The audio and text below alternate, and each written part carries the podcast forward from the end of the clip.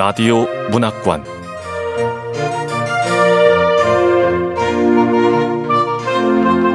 한국 단편 문학 특선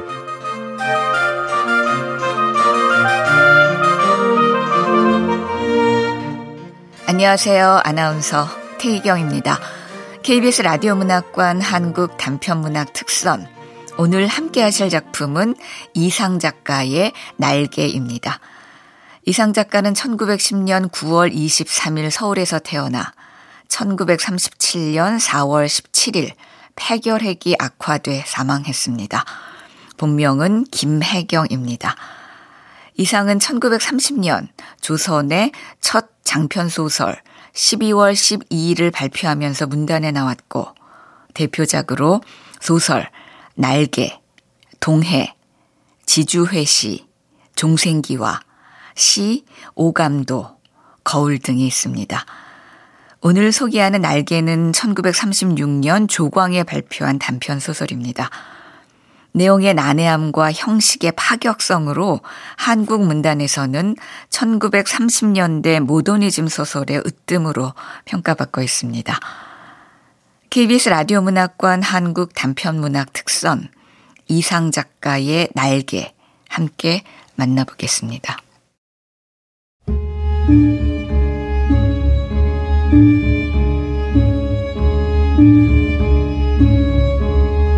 날개 이상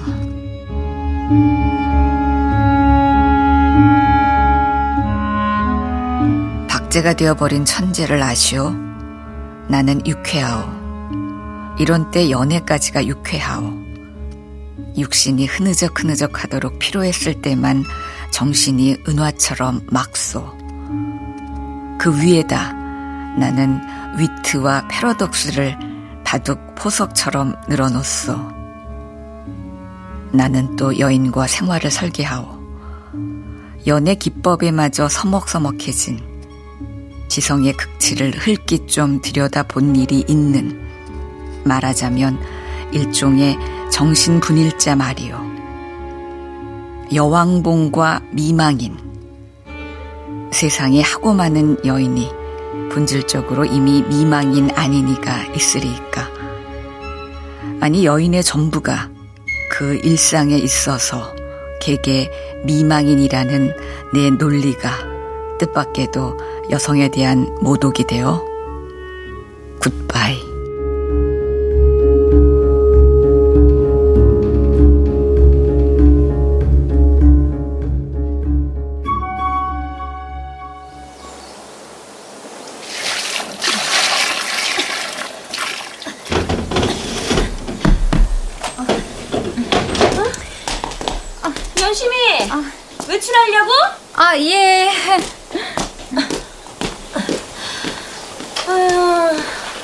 서방은 구석에 콕 처박아 놓고 허구한 날 바깥 출입이네. 그 33번지라는 것이 구조가 흡사 유곽이라는 느낌이 없지 않다. 한 번지에 18가구가 쭉 어깨를 맞대고 늘어서서 창호가 똑같고 아궁이 모양이 똑같다. 게다가 각 가구에 사는 사람들이 송이송이 꽃과 같이 젊다. 33번지 18가구의 낮은 참 조용하다. 조용한 것은 나뿐이다. 전등불이 켜진 뒤에 18가구는 낮보다 훨씬 화려하다. 오라버니! 짱짱이! 시원하세요. 아, 잘해드린다니까. 아, 그래, 그래. 아, 아, 오늘 밤 꽃향기에 질펀하게 취해볼까? 아유, 향기도 좋고. 이리로 들어가시면 돼요. 아, 빨리 들어와. 연심이는 또 손님을 데리고 왔네. 아, 아니, 밤일을 얼굴로 하는 것도 아닌데 사내들은 왜 하나같이 연심이만 찾는 거야? 나는 그러나 33번지 아무와도 놀지 않는다. 놀지 않을 뿐만 아니라 인사도 않는다. 나는 내 아내와 인사는 외에 누구와도 인사하고 싶지 않았다. 내가 이렇게까지 내 아내를 소중히 생각한 까닭은 33번지 18가구 가운데서 내 아내가 제일 작고 제일 아름다운 것을 안 까닭이다. 그런 한떨기 꽃을 지키고, 아니, 그 꽃에 매어 달려 사는 나라는 존재가 도무지 형언할 수 없는 거북스러운 존재가 아닐 수 없었던 것은 물론이다.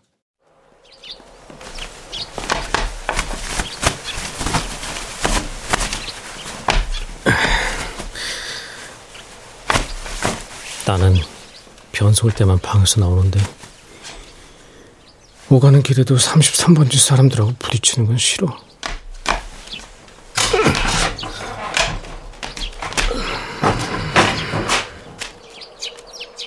저희 열심히 신랑 맞지? 연심이랑 같이 사니까 신랑은 맞는데 빈대죠 뭐. 어, 나 어떻게 하루 종일 방 안에만 콕 처박혀 있는 거야.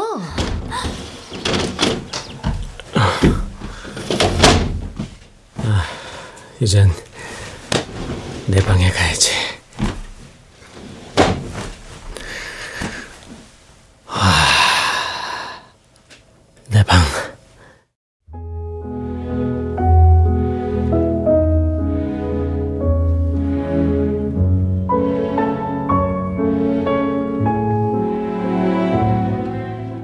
나는 어디까지든지 내 방이 집이 아니다. 집은 없다. 내 방이 마음에 들었다.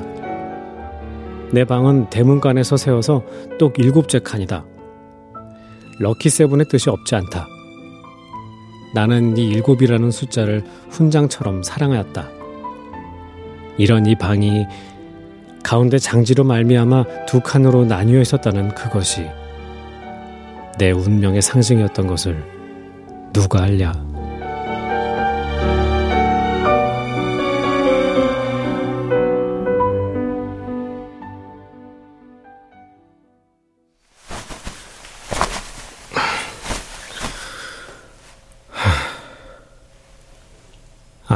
외출하면 아랫방으로 건너가야지. 그래야 해를 볼 수 있으니까.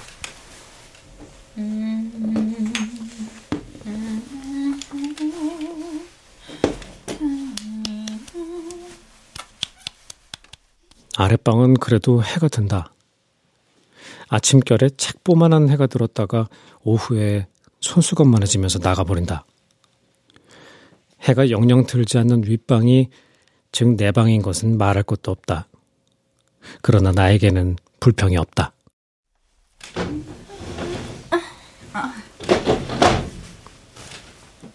나갔다.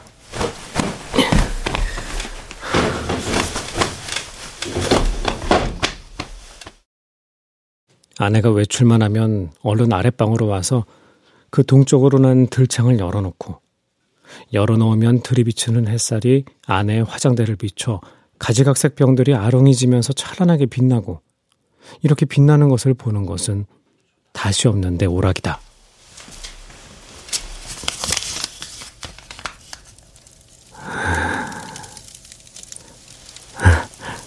탄다. 오, 탄다.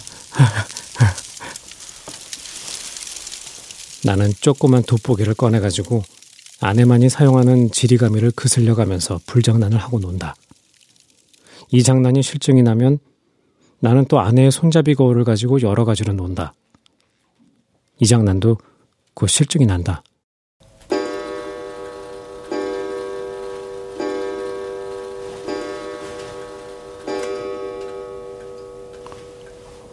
아내는 왜 아직 안 들어오지?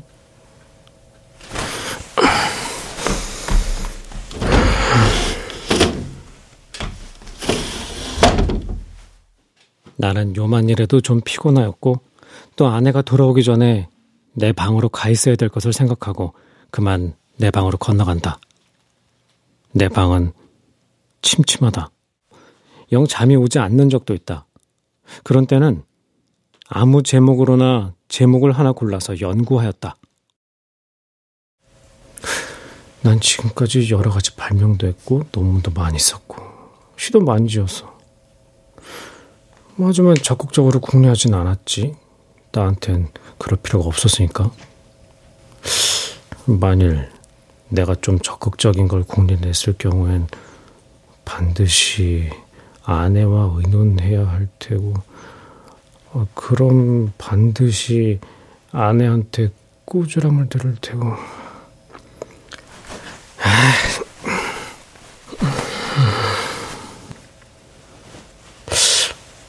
때가 지났는데.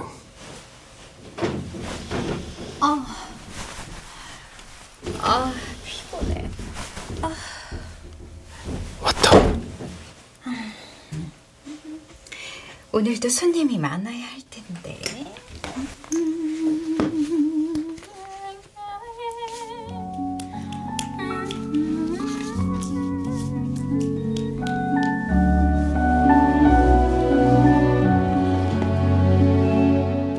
아내는 낮에보다도 밤에 더 좋고 깨끗한 옷을 입는다. 그리고 낮에도 외출하고 밤에도 외출하였다. 아내에게 직업이 있었던가? 나는 아내의 직업이 무엇인지 알 수 없다. 만일 아내에게 직업이 없었다면 같이 직업이 없는 나처럼 외출할 필요가 생기지 않을 것인데 아내는 외출한다. 외출할 뿐만 아니라 내객이 많다.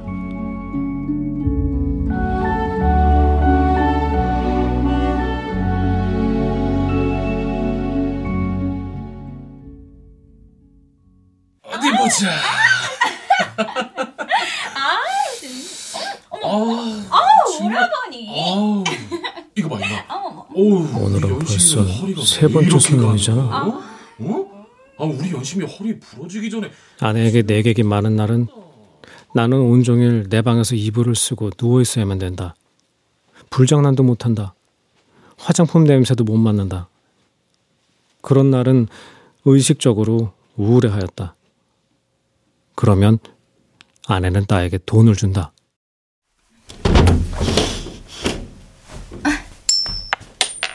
오 50전짜리 은화예요.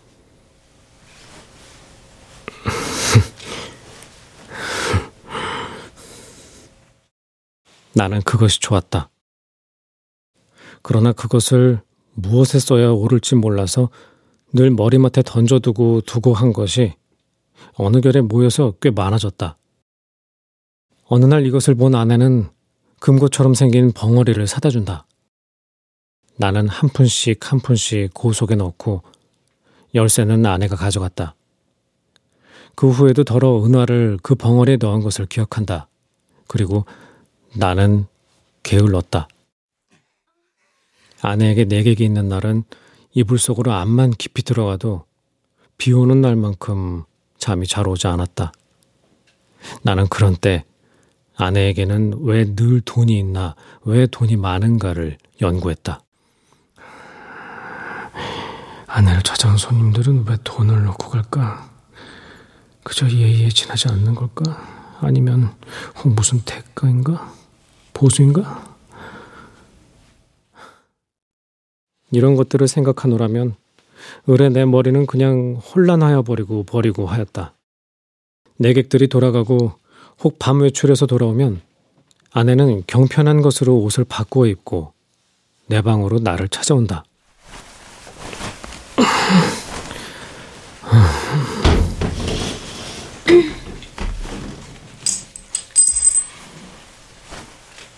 외출할 일 있으면 자정 전에는 돌아오지 말아요.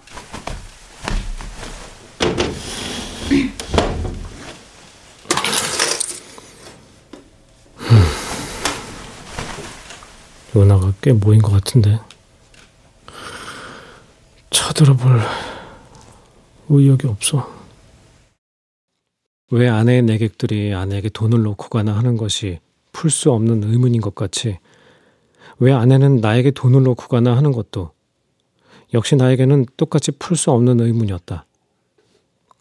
내 비록 아내가 내게 돈을 놓고 가는 것이 싫지 않았다 하더라도 그것은 다만 그것이 내 손가락에 닿는 순간에서부터 그 벙어리 주둥이에서 자취를 감추기까지의 하잘것없는 짧은 촉각이 좋았다일 뿐이지.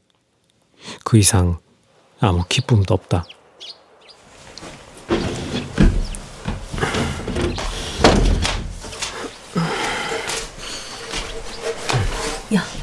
연신 신랑 방에서 나온 걸 보니 변소가나 보네. 옆구리 얘기보니 저건 뭘까요? 저금통 같은데?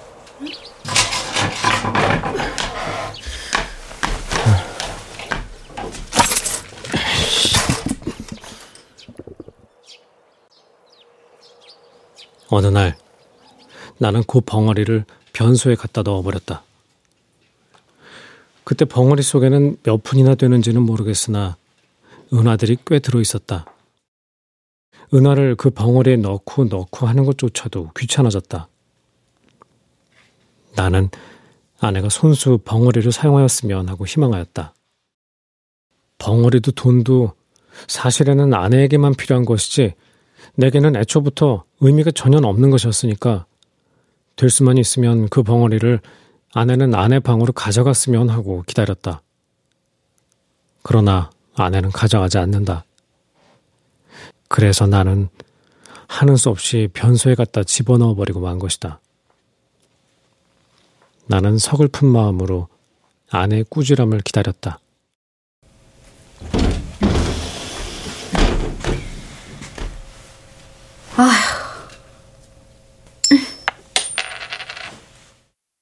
그러나 아내는 끝내 아무 말도 나에게 묻지도 하지도 않았다.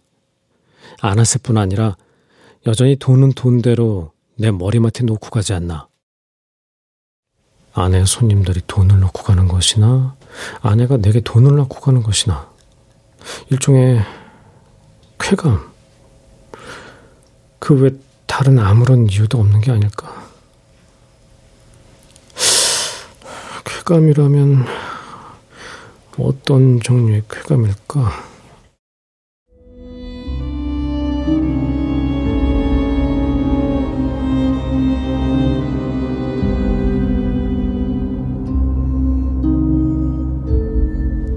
그것은 이불 속의 연구로는 알 길이 없었다. 쾌감, 쾌감 하고 나는 뜻밖에도 이 문제에 대해서만 흥미를 느꼈다. 아내는 물론 나를 늘 감금하여 두다시피 하여왔다. 내게 불평이 있을 리 없다. 그런 중에도 나는 그 쾌감이라는 것의 유무를 체험하고 싶었다.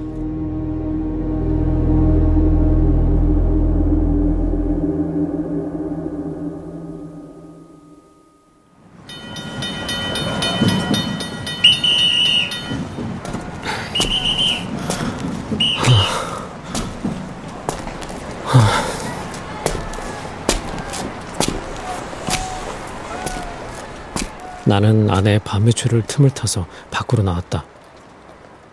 거리에서 잊어버리지 않고 가지고 나온 은화를 지폐로 바꾼다. 은화 한 입 받았습니다요. 5원입니다요. 고맙습니다. 5원이나 된다. 그것을 주머니에 넣고 목적지를 잃어버리기 위하여 얼마든지 거리를 쏘다녔다. 오래간만에 보는 거리는 거의 경이에 가까울 만치 내 신경을 흥분시키지 않고는 마지 않았다. 나는 금시에 피곤하여 버렸다. 그러나 참았다.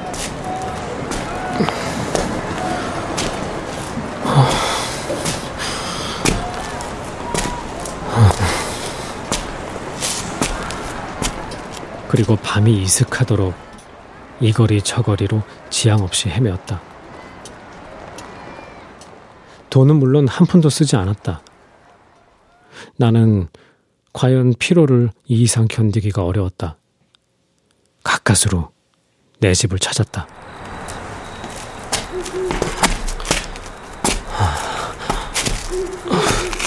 아, 빨리 내 방에 가고 싶어.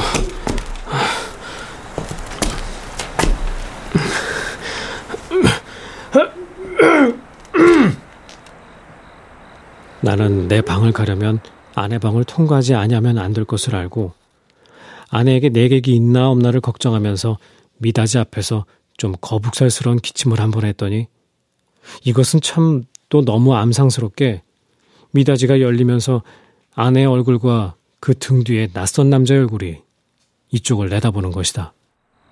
아, 뭐야? 참, 진짜 차정 넘어오라니까.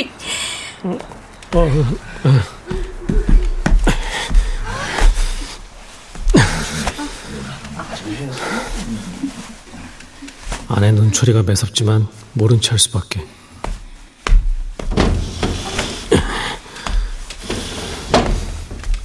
왜냐하면 나는 어쨌든 아내의 방을 통과하지 않으면 안 되니까.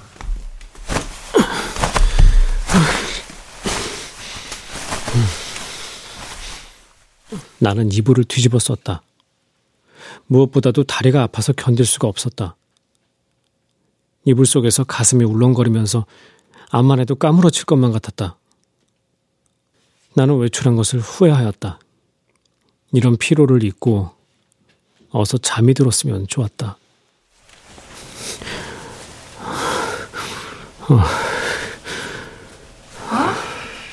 아, 내가 저 인간 때문에 못 살겠어요.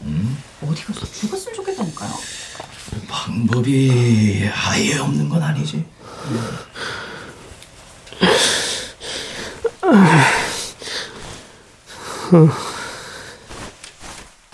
그러나 나는 또다시 가슴의 동기를 피할 수 없게 되었다.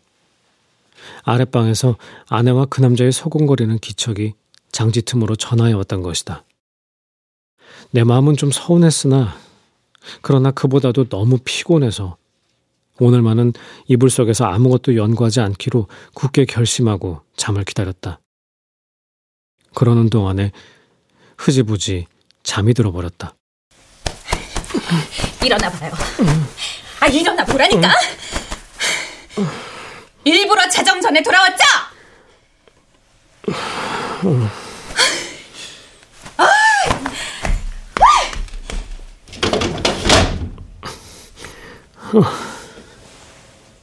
내가 일부러 자정 전에 돌아왔다는 건 오해요.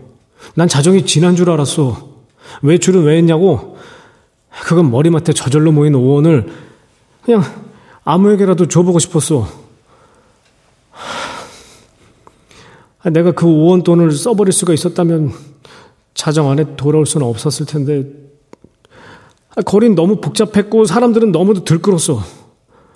어느 사람을 붙들고 그 5원 돈을 줘야 할지 갈피를 잡을 수가 없었다오. 그러는 동안에 여지없이 피곤해 버리고 말았던 거요. 그래서 하는 수 없이 집으로 돌아왔어. 미안하오.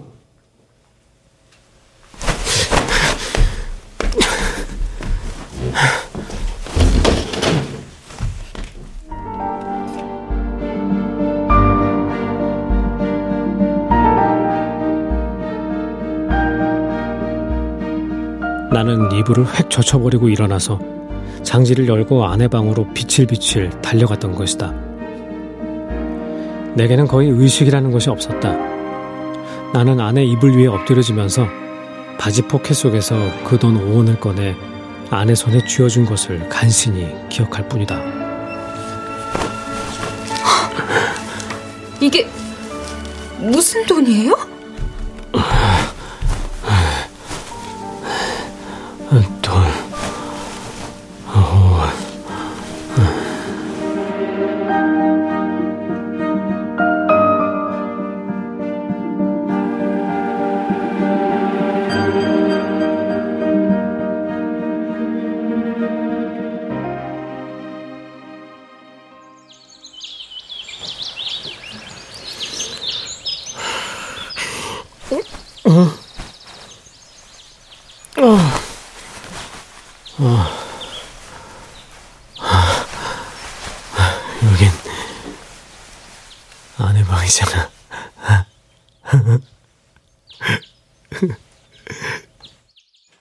이튿날 잠에 깨었을 때 나는 내 아내 방 아내 이불 속에 있었다.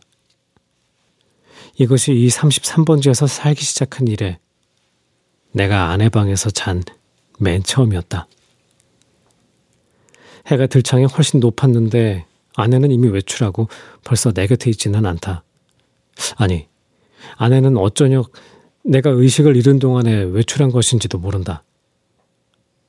코를 스치는 아내의 채취는 꽤 도발적이었다.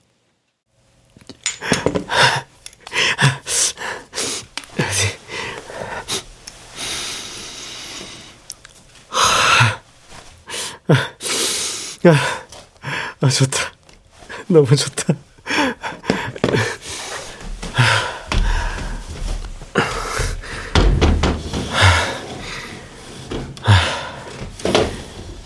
오늘 밤에도 외출하고 싶다. 그런 후에 돌아와서 아내한테 돈을 주면 아내가 재워주겠지.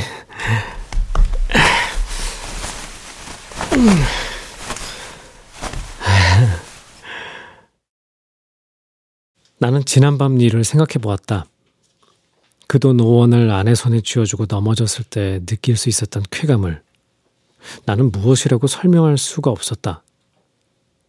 그러나 내객들이 내 아내에게 돈을 놓고 가는 심리며 내 아내가 내게 돈 놓고 가는 심리의 비밀을 알아낸 것 같아서 여간 즐거운 것이 아니다.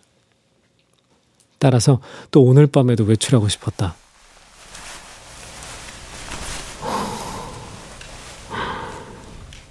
오늘 밤에도 외출하고 싶은데 돈이 없어. 하늘에서 얼마나 더 좋으니 지표가 소낙비처럼 퍼부었으면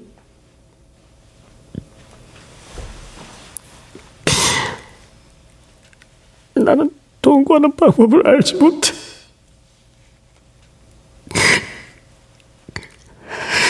나는 왜 돈이 없는 걸까? 왜 없는 걸까?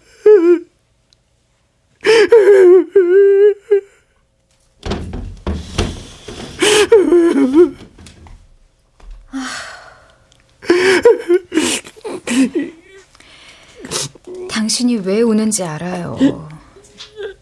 돈이 없어서 그런 거죠.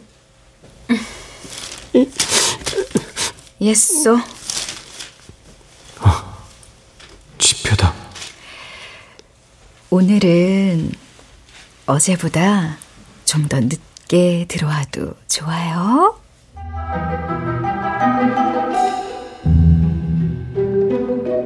그것은 어렵지 않다.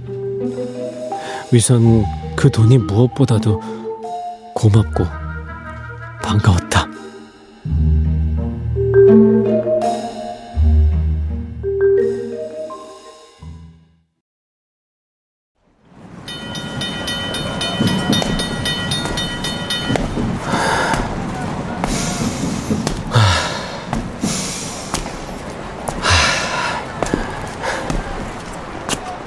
어쨌든 거리로 나섰다. 나는 좀 야맹증이다. 그래서 될 수 있는 대로 밝은 거리로 골라서 돌아다니기로 했다. 그리고는 경성역 1, 2등 대합실 한곁 티룸에 들렀다. 그것은 내게는 큰 발견이었다.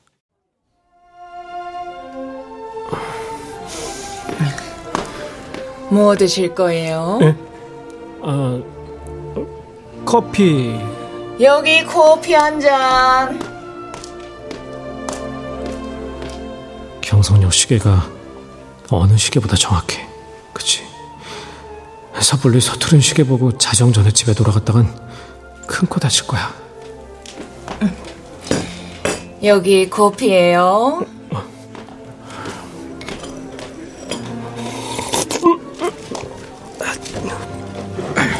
어, 열차 시간 듣겠다.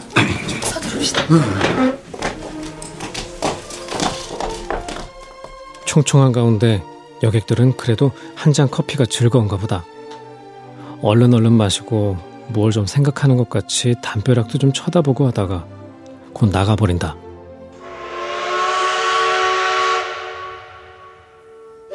이따금 들리는 날카로운 혹은 우렁찬 기적 소리가 모차르트보다도 더 가깝다.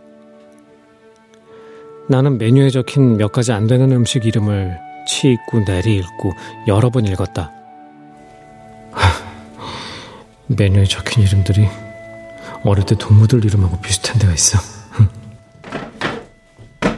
아유, 도대체 몇 시간을 축치고 앉아 있는 거야? 11시가 좀 지났구나. 여기도 결코 내 안주의 곳은 아니구나. 어디 가서 자정을 넘길까?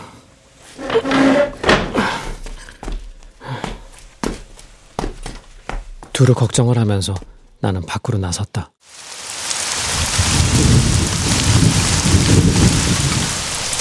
아, 아, 피. 아,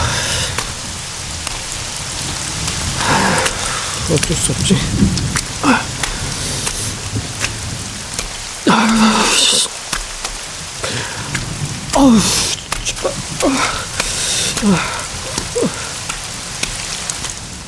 코르된 옷이 젖기 시작하더니 나중에는 속속들이 스며들면서 치근거린다. 비를 맞아가면서라도 견딜 수 있는 데까지 거리를 돌아다녀서 시간을 보내려 하였으나 이제는 선선해서 이 이상은 견딜 수가 없다. 오한이 자꾸 일어나면서 이가 딱딱 맞부딪는다.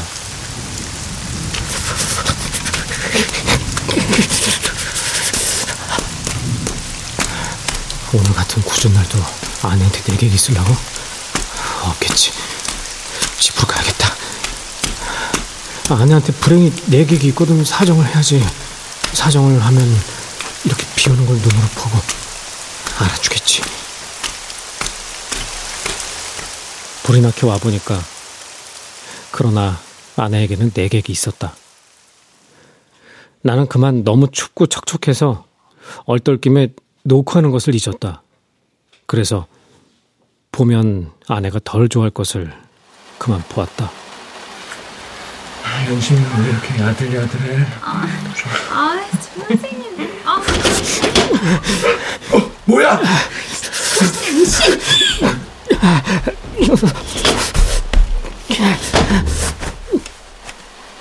나는 간발자국 같은 발자국을 내면서 덤벙덤벙 아내 방을 디디고 내 방으로 가서 쭉 빠진 옷을 활활 벗어버리고 이불을 뒤썼다.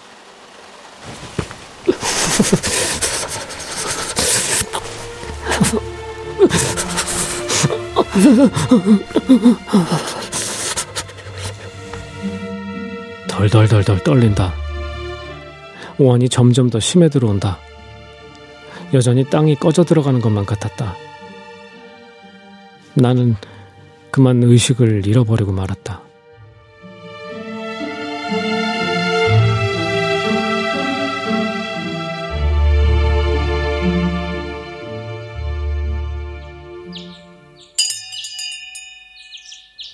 따끈한 두부와 콩나물 있어요. 맛보고 이간주 사가세요.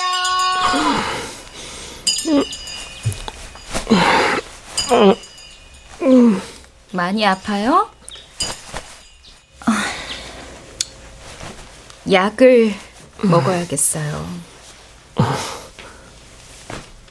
아내 손이 이마에 닿았을 때 선뜩한 걸 보면 신혈이 어지간한 모양인데 약을 먹는다면 해열제를 먹어야겠지. 따뜻한 물하고 약이에요. 이거 먹고 한잠푹 자고 나면 괜찮아질 거예요.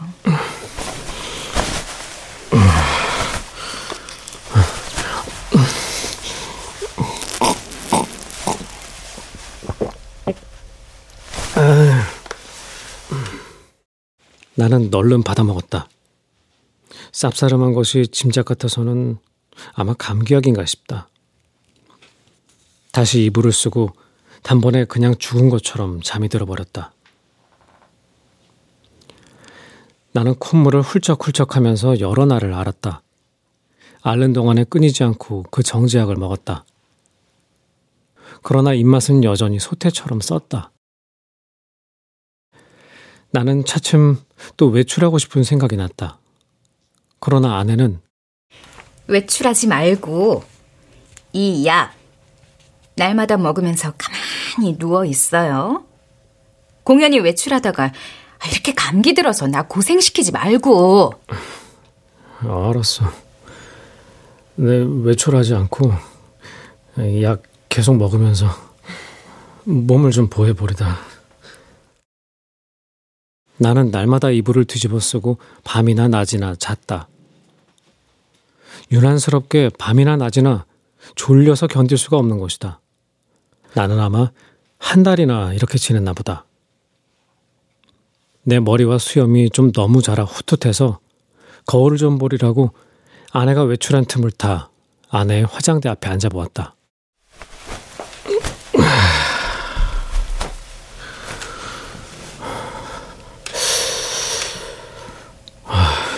순간 머리가 참 산란하다.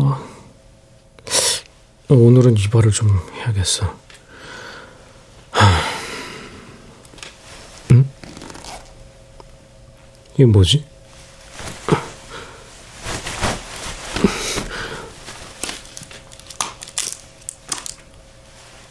최면약 갑이잖아. 근데 감기약처럼 생겼네?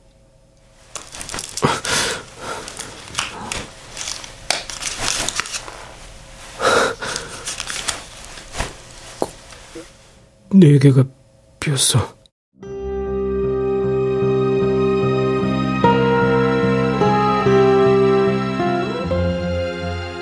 나는 오늘 아침에 네 개의 감기약을 먹은 것을 기억하고 있었다. 감기가 다 나았는데도 아내는 내게 감기약을 주었다. 내가 잠이 든 동안에 이웃에 불이 난 일이 있다. 그때에도 자느라고 몰랐다. 이렇게 나는 잤다. 나는 감기약으로 알고 그렇게 한 달 동안을 두고 최면약을 먹어온 것이다. 이것은 좀 너무 심하다.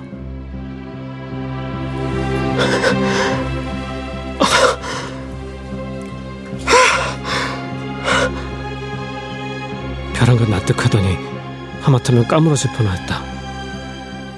나는 그 최면약을 주머니에 넣고 집을 나섰다. 그리고 산을 찾아 올라갔다.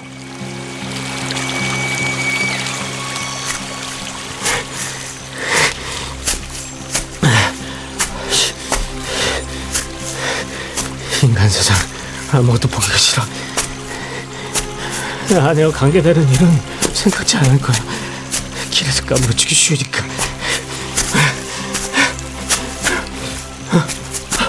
벤치다.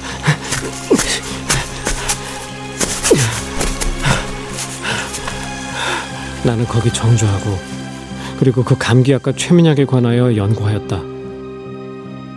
그러나 머리가 도무지 혼란하여 생각이 체계를 이루지 않는다. 단 5분이 못 가서 그만 귀찮은 생각이 번쩍 들면서 심술이 났다.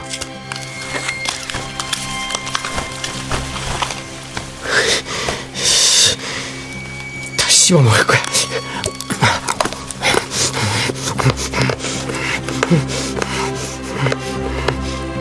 나는 주머니에서 가지고 온 최면약을 꺼내 남은 여섯 개를 한꺼번에 질겅질겅 씹어 먹어버렸다.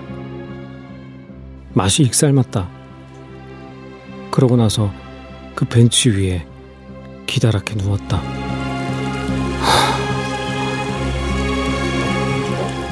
무슨 생각으로 이따위 짓을 했을까? 알 수가 없다. 나는 계속 그냥 깊은 잠이 들었다.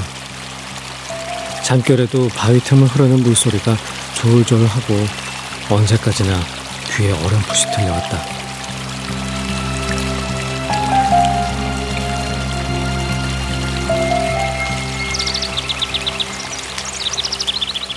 내가 잠을 깨웠을 때는 날의 환히 밝은 뒤다. 거기서 일주야를 잔 곳이다. 풍경이 그냥 노랗게 보인다. 그 속에서도 나는 번개처럼 감기약과 최면약이 생각났다. 아내는 무슨 목적으로 나를 밤이나 낮이나 재웠어야 됐지? 나를 조금씩 조금씩 죽이려던 것일까? 아, 아니야. 아니, 내가 한 달을 두고 먹어온 게 감기약인지도 모르지. 아내는 무슨 근심되는 일이 있어서 밤이면 잠이 잘 오지 않아서 정작 아내가 최면약을 사용한 건 아닐까?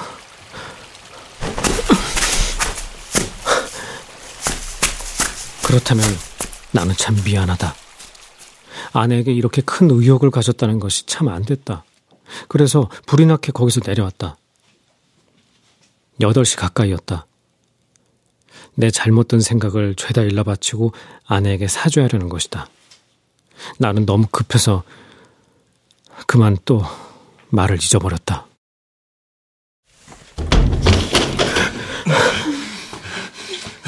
좋아? 어, 너무 좋아요. 어.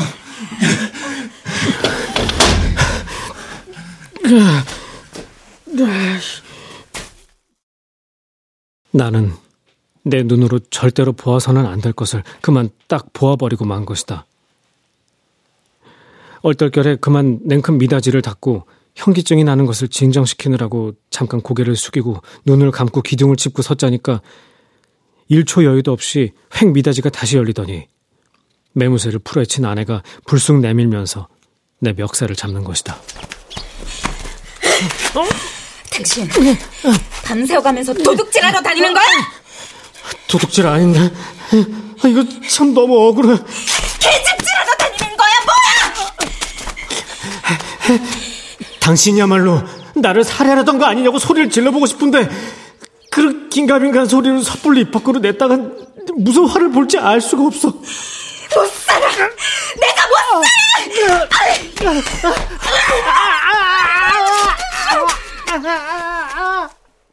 나는 그만 어지러워서 나둥그러졌다. 그랬더니 아내는 넘어진 내 위에 덮치면서 내 살을 함부로 물어뜯는 것이다. 아파 죽겠다. 연심이 하다 말고 뭐해? 해야지 뭐 하는 거야?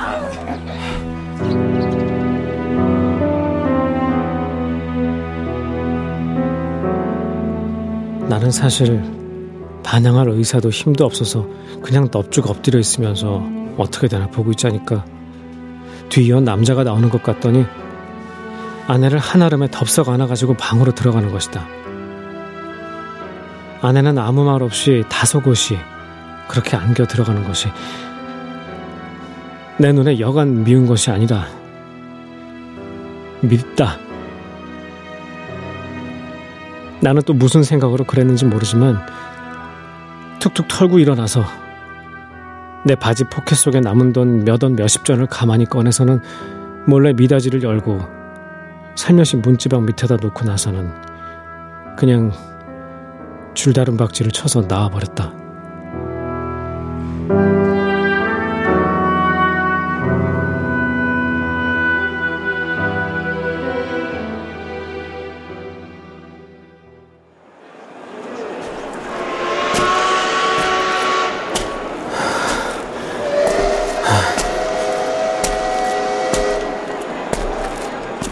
여러 번 자동차에 치일 뻔하면서 나는 그대로 경성역을 찾아갔다.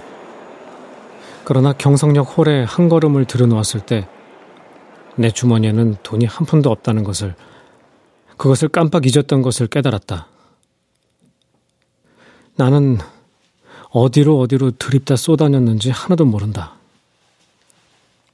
다만 몇 시간 후에 내가 미츠코시 옥상에 있는 것을 깨달았을 때는 거의 대낮이었다.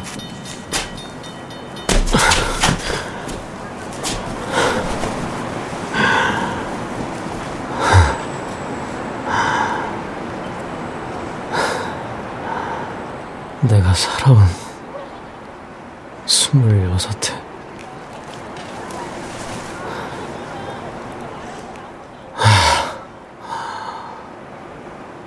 당신은 인생에 무슨 욕심이 있어? 그러나 있다고도 없다고도 그런 대답은 하기가 싫었다. 나는 거의 나 자신의 존재를 인식하기조차도 어려웠다. 허리를 굽혀서 나는 그저 금붕어나 들여다보고 있었다.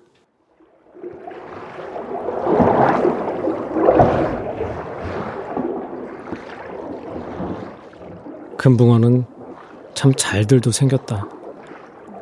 내려 비치는 5월 햇살에 금붕어들은 그릇 바탕에 그림자를 내려뜨렸다.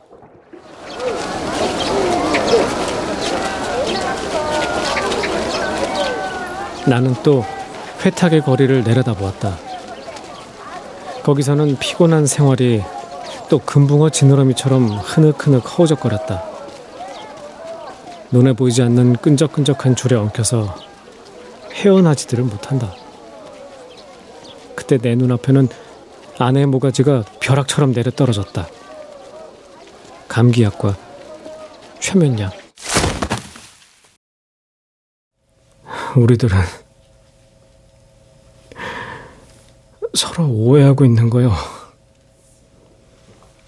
설마 당신이 감기약 대신에 최면약을 나한테 먹여왔을까? 난 그것을 믿을 수가 없어. 아, 당신이 대체 그럴 까닭이 없을 거요.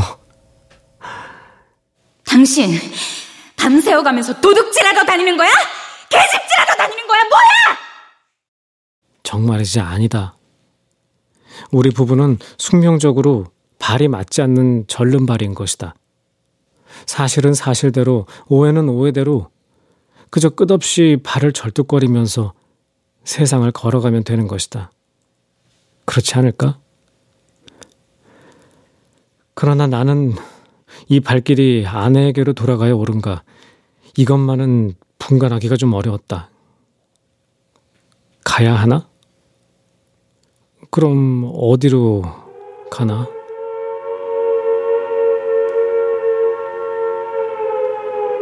이때 뚜 하고 정오 사이렌이 울었다. 사람들은 모두 내 활개를 펴고 닭처럼 푸드덕거리는 것 같고 온갖 유리와 강철과 대리석과 지폐와 잉크가 부글부글 끓고 수선을 떨고 하는 것 같은 찰나 그야말로 현란을 극한 정오다. 나는 불현듯이 겨드랑이가 가렵다.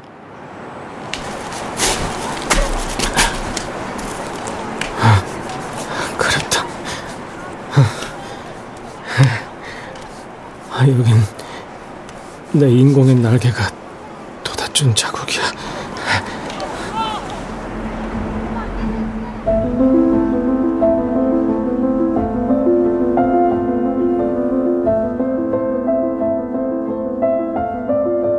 오늘은 없는 이 날개.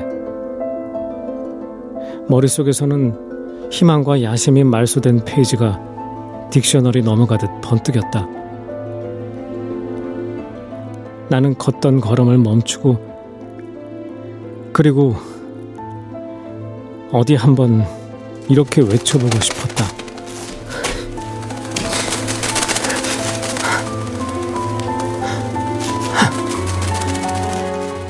날개야. 다시 돋아라. 날자.